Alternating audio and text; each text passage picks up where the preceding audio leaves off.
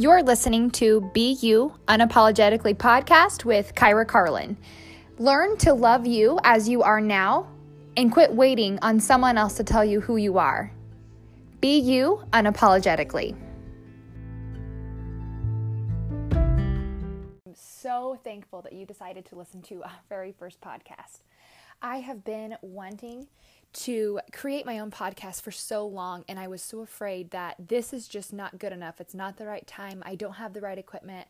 I don't have the right sound. I kept looking at what I wasn't doing enough of that I was being too afraid to just take the leap and do what I felt like I was called to do. I do a lot of Instagram stories every single day, and it's full of words of encouragement for women who just feel like they're not doing enough. And it's ironic that that's what I live and breathe every single day because I came from a background where I didn't know who I was. I didn't know how I was supposed to live, what I was supposed to do on a day to day basis without looking at somebody else for their approval.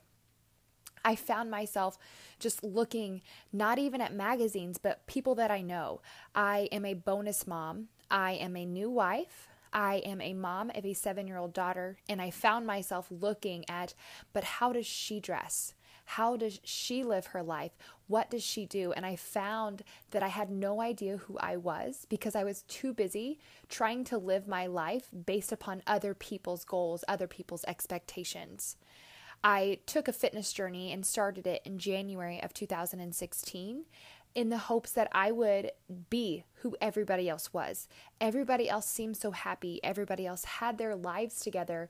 And I just felt if I did what everybody else was doing, I was going to be happy too.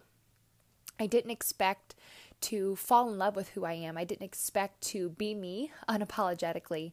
And that is where this name came from.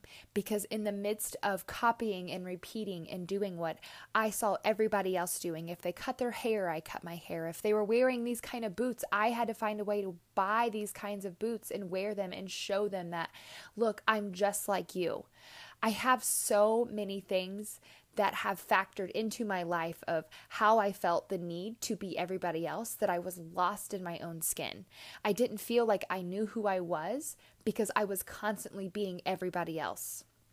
So, my goal for this podcast is to live through this, sometimes in real time, sometimes in stories where I tell you and explain to you how I felt this way and what I did to overcome it. I have created a business where I'm able to stay at home by leading and pushing and inspiring other women to live their life right now, not waiting on someone else's approval, not waiting on someone else to tell you you've done a good job, but to celebrate you right now, to be who you are completely and utterly unapologetically.